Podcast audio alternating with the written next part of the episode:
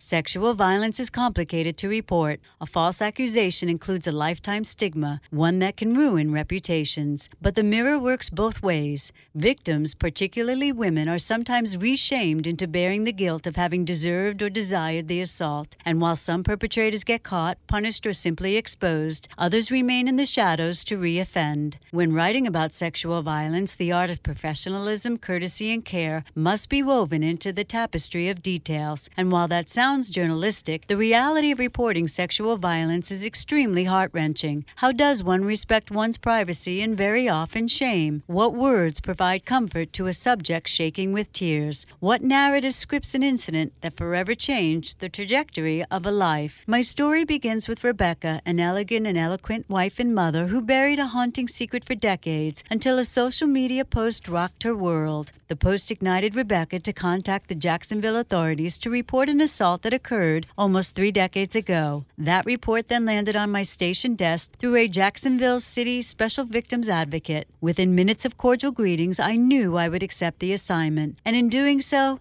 I met brave as brave could be. My questions were simple and straightforward. Rebecca shyly admitted that her heart had been nudging her to go public even before the social media outreach. "I just didn't know if I could speak out," she said, "or how. How does one purge one's soul? I couldn't choose the time, only to learn that the time would eventually choose me." That timing began with a social media post to Backseat Becky, a name used to bully a sixteen-year-old dark-haired beauty. Rebecca was labeled Backseat Becky by a girl from a Saint Johns County high school. Oddly enough, it wasn't even the school Rebecca attended. The budding entertainer attended Douglas Anderson School of the Arts, a school that required an audition for acceptance. Her crime for the punishment scrawled on the bathroom walls and floors of that other school? She had unknowingly kissed the boy of another. The females actually stalked me. They came to my home. These were very popular girls. My mother came inside and she goes, "Oh, so-and-so is here to see you." And I could just see that my mother was so impressed that these girls wanted to come and see her daughter. You know, I had to play and like, okay, I'm going to go out and speak to them and say hi. And they told me that I was going to get into the car and they were going to take me to the woods and beat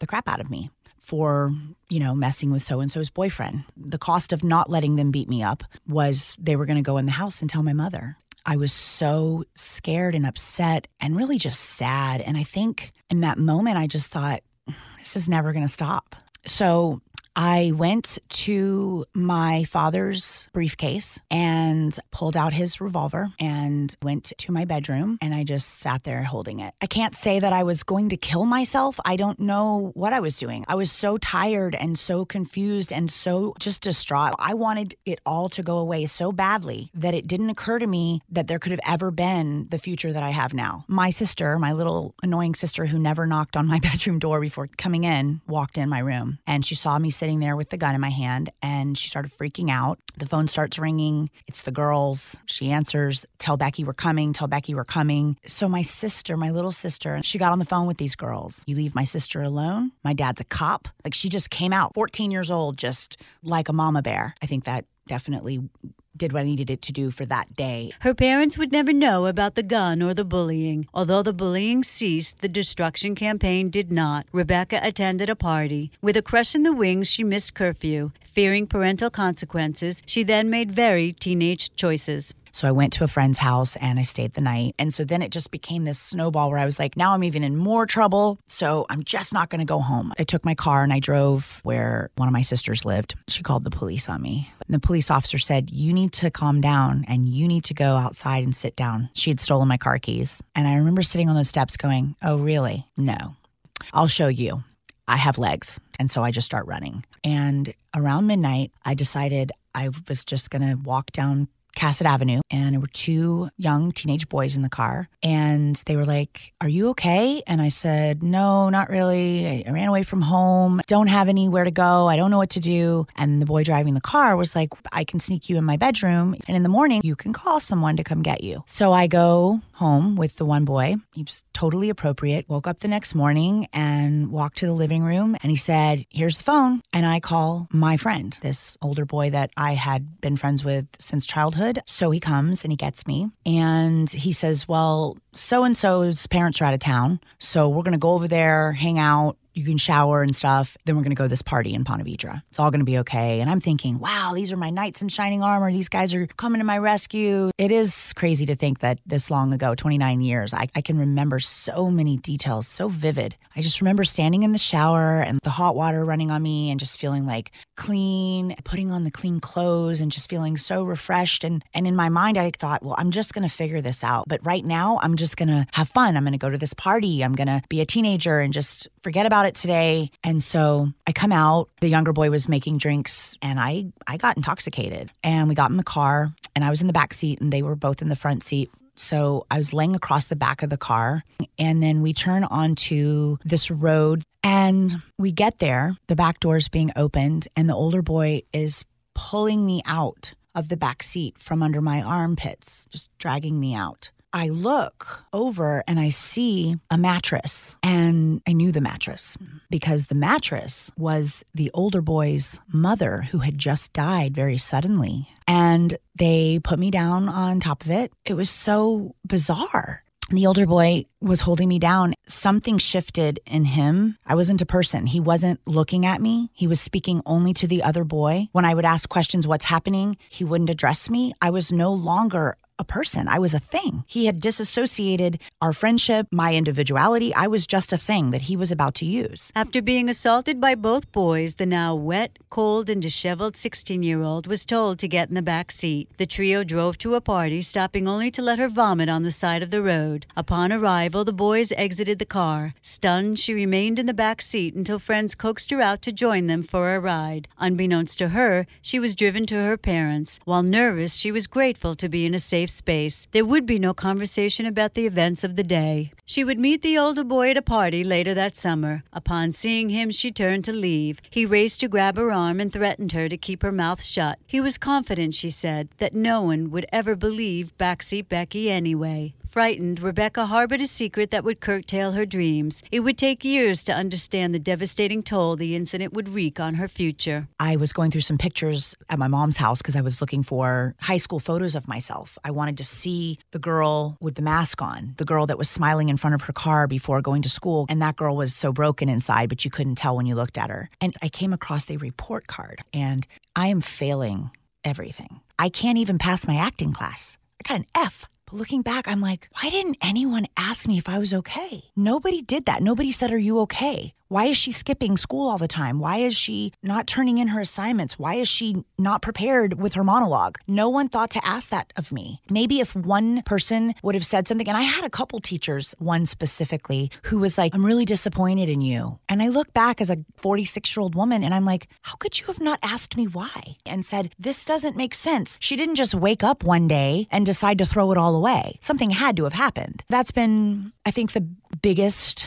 The most painful thing in all of this, I have to be honest, the thing that makes me cry more than the assault is that they took my future. They took my dream. I still have it. I'm still working towards it. It didn't stop me, but it stunted me for so long. I was broken. Junior and senior year, it just got worse. I had to start finding things to make myself feel better, and weed wasn't helping anymore. So let's do L S D, cocaine. That was a bad problem for me. When I look back now, the sexual assault was just the beginning of what they took from me. They went on with their lives and had no regard for what had been stolen from me. A thirty-minute chunk of time that had completely restructured my world. Having barely graduated, she moved to New York to become the triple threat singer, dancer, and actress she dreamed of becoming. And then she met a boy, a kind, respectful soul who fell in love with her, fragmented and all. He ended up having to leave school and go back home to Minnesota.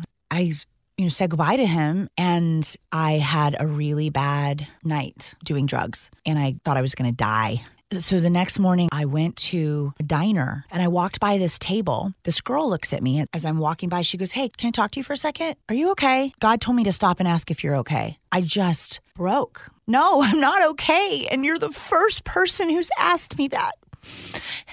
And I don't even know you.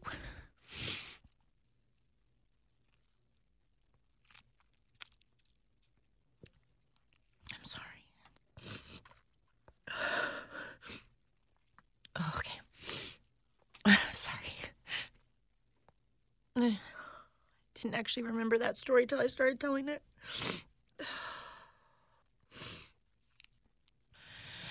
sat and I talked to these kids for a while and kind of just told them about my life and what would have been going on. And we all held hands and they prayed with me and they said, God has never left you.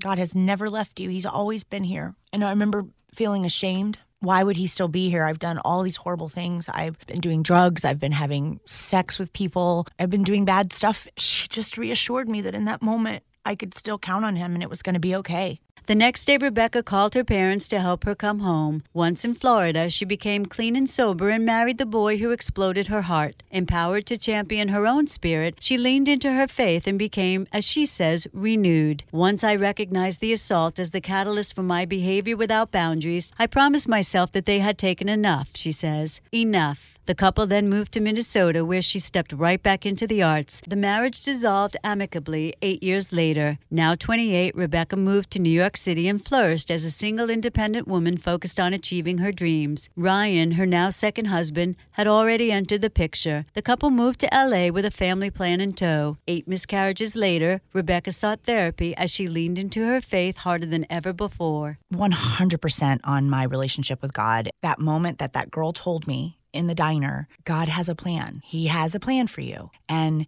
he's never left you, and he's never going to. And that moment in my life has helped me through so many times because I'm like, if he didn't leave me back then, why would he leave me now? The couple eventually adopted. Nine months to the day they spoke to the agency, Rebecca's beautiful baby girl was placed in her arms. Life was good.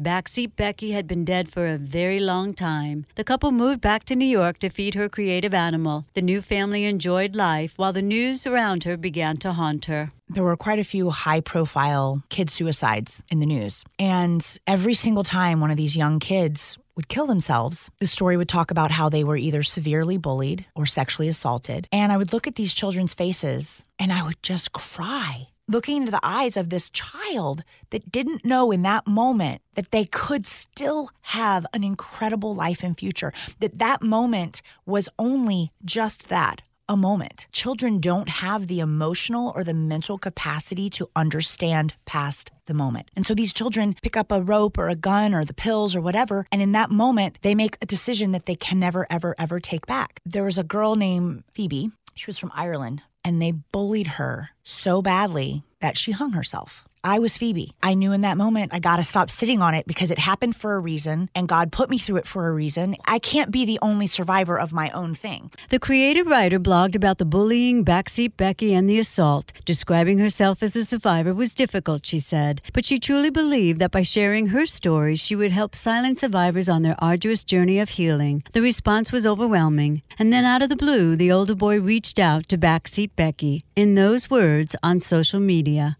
And I realized I needed to know what my legal options still were. She said her motives did not include revenge, money, or jail. My voice needed to be heard, she said. I had a sixteen-year-old in my soul that needed my love, my protection, and my promise that I would never be ashamed of what happened to me. I didn't do anything, but something truly awful had been done to me. She contacted the Jacksonville State Attorney's Office. To no one's surprise, the statute of limitations for prosecution had expired. But I could still go down to the station and look at a detective and say, this happened to me. I walked into the police station yesterday, terrified. My knees were shaking. My mouth was dry. And the gentleman at the front desk called someone and he says, somebody be right with you. Have a seat. Not even ten minutes after I sat down, this woman walks in. She said, I'm here to report a sexual assault. And I thought, my God. Two in one day on Monday morning. So she sat down next to me and I can hear her sniffling and then I can hear her quietly crying. What are the chances that here I am, a survivor, and I know that I am, sitting next to this woman that clearly just went through her sexual assault? How can I not say anything to her? So I looked over and I just said, I'm here for the same reason as you. You're going to be okay.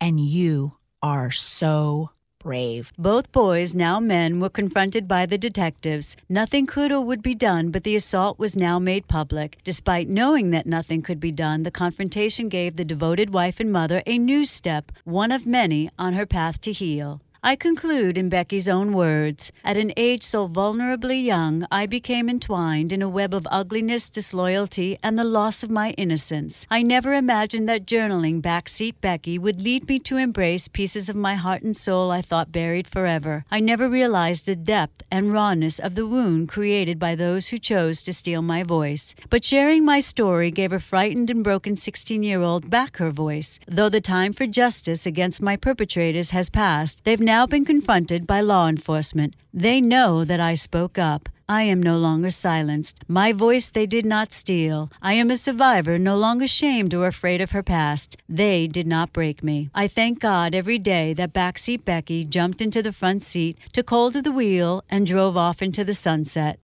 Without the ones like you, who work tirelessly to keep things running, everything would suddenly stop. Hospitals, factories, schools, and power plants, they all depend on you. No matter the weather, emergency, or time of day, you're the ones who get it done. At Grainger, we're here for you with professional-grade industrial supplies. Count on real-time product availability and fast delivery. Call, click grainger dot com or just stop by. Grainger, for the ones who get it done.